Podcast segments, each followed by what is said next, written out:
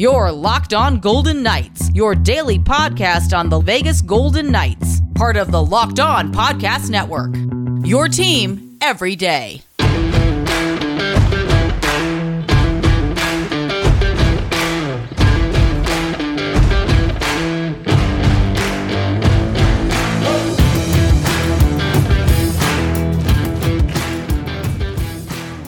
Welcome to Locked On Golden Knights.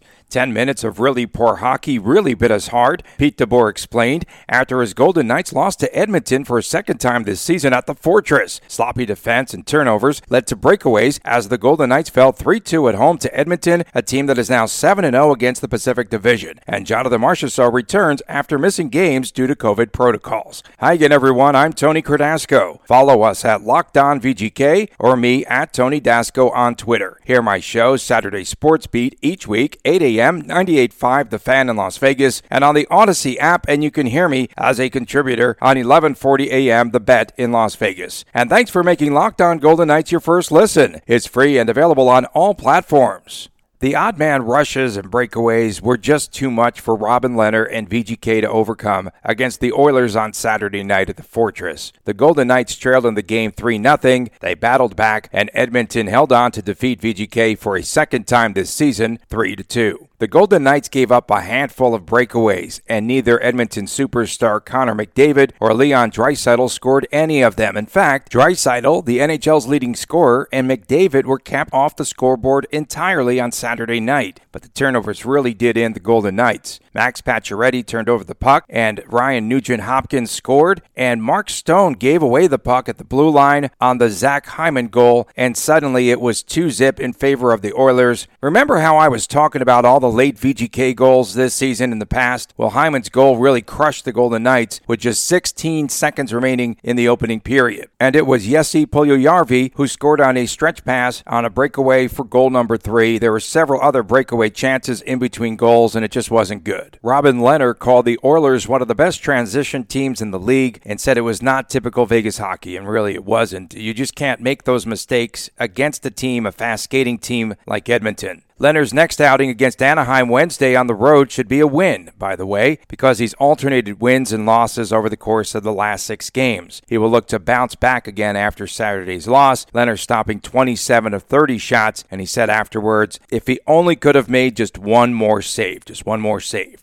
To me, this was shades of earlier this season when teams were skating roughshod on VGK with breakaways and odd man rushes. There were a bunch in Saturday's game. The Golden Knights even gave up a shorthanded two on one rush to Edmonton on the VGK power play. In the first meeting, remember, against Edmonton, didn't the Oilers score the go ahead goal off of a turnover and Zack Kassian did the dangle to the backhand to take the lead? Yes, it looked very familiar. It was on a Nick Hague turnover, and Kassian went five hole on Robin Lehner in the first meeting. VGK has to clean up that part of the game. And just last week, weren't we talking about the 3 on 0 that St. Louis produced earlier this season on the Alex Pietrangelo turnover? The Golden Knights' next opponent, Anaheim, the Ducks, had several breakaway chances in the first meeting. Troy Terry scored a goal, the tying goal, I believe, on a breakaway. There have just been too many odd man rushes this season against VGK. On one odd man rush, Peter DeBoer sized it up by saying it was a D man caught up in the rush, and the forwards just decided they were going to follow him in. Others where there are defensemen asleep, and there were also people behind VGK, and he also talked about some instances in which he said they blatantly turned the puck over in the middle of the ice, like Stone's costly turnover. Personally, I feel that the defensemen, in an effort to be offensive defensemen, sometimes pinch too often, and VGK gets caught up in those types of plays. You can't do that against Edmonton or good teams for that matter.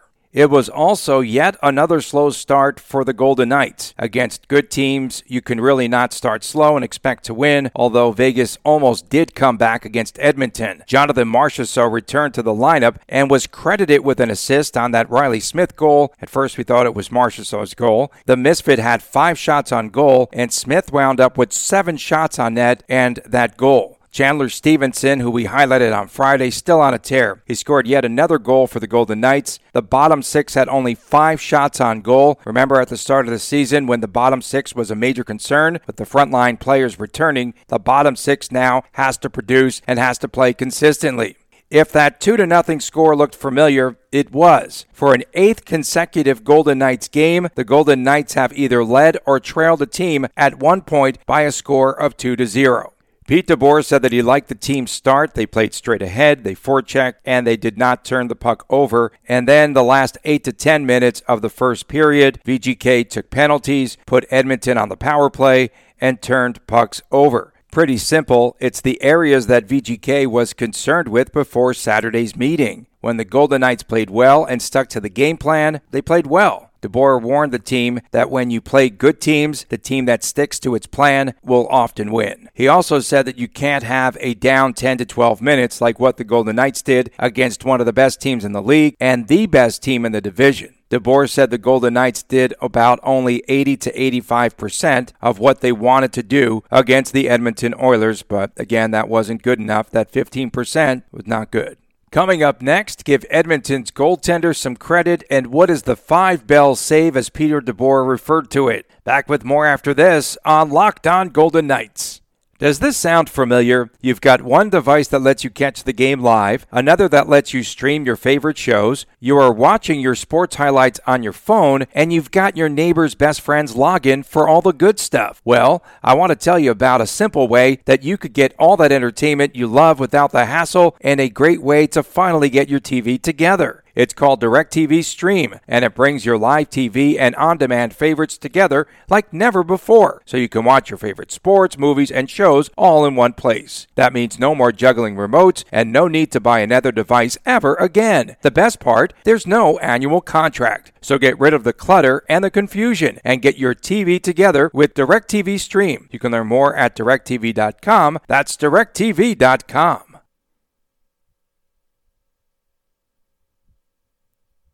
Thanks for making Locked On Golden Knights your first listen. It's free and available on all platforms. I'm Tony Cardasco. Give their goalie credit, he made some five bell saves, said Pete DeBoer. VGK had enough chances to score four or five goals, but Mikko Koskinen was superb in net for the Oilers on Saturday night. He turned several high danger shots away, and in all due respect, I believe that the term was actually 10 bell save, and it was coined in Canada by Rex Steimers, who broadcasted junior hockey games.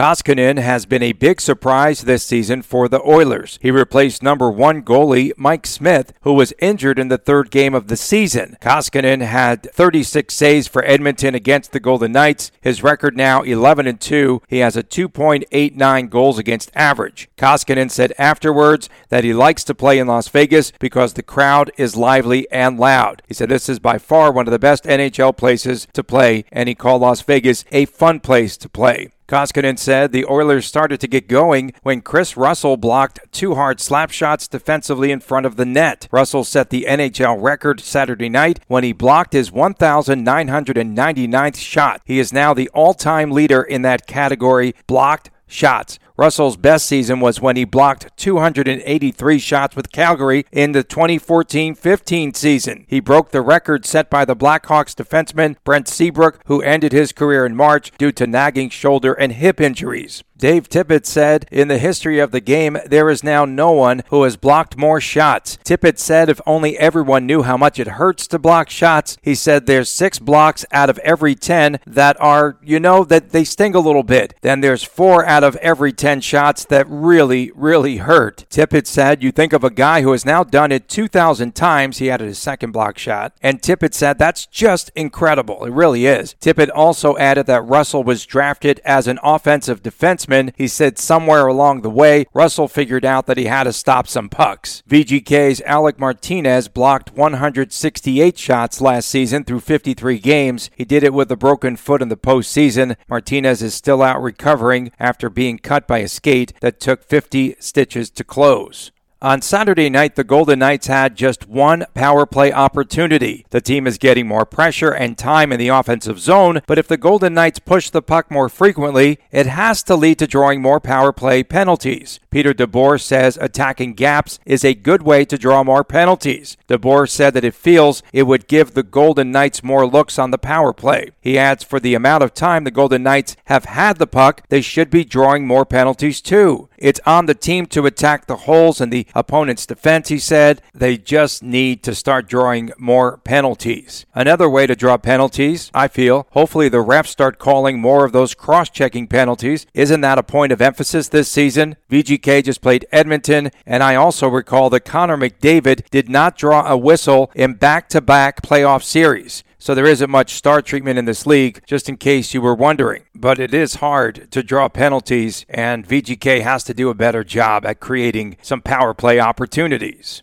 The Chandler Stephenson hot streak continues as he scored his eighth goal in 21 games. Chandler Stephenson now with 20 points, and he averages close to 20 minutes per game. Stephenson's career best is 14 goals. He could shatter that mark by the end of the year at this pace. Riley Smith has 15 points and 9 goals through 21 games, and Jonathan Marchessault with 14. Smith and Marchessault also lead the way with two game winning goals apiece. After Saturday's game, Smith, who deflected in a shot by Marchessault for the team's second goal, said that the Golden Knights played better in the O zone, better than they have been. But turning the pucks over led to the transition goals, with the quick Oilers pouncing on the puck. It just can't happen, as we mentioned. And Edmonton head coach Dave Tippett said that his team was very opportunistic. Brayden McNabb, who played well against the Oilers, leads the team with 45 hits. He played well, especially against Connor McDavid in the Edmonton game. We talked about the bottom six earlier. The combinations on Saturday were Brooks, Carrier, and Dadonov on the third line, Janmark, Howden, and Kolesar on the fourth line. I don't believe we have seen that line before. Reassigned to the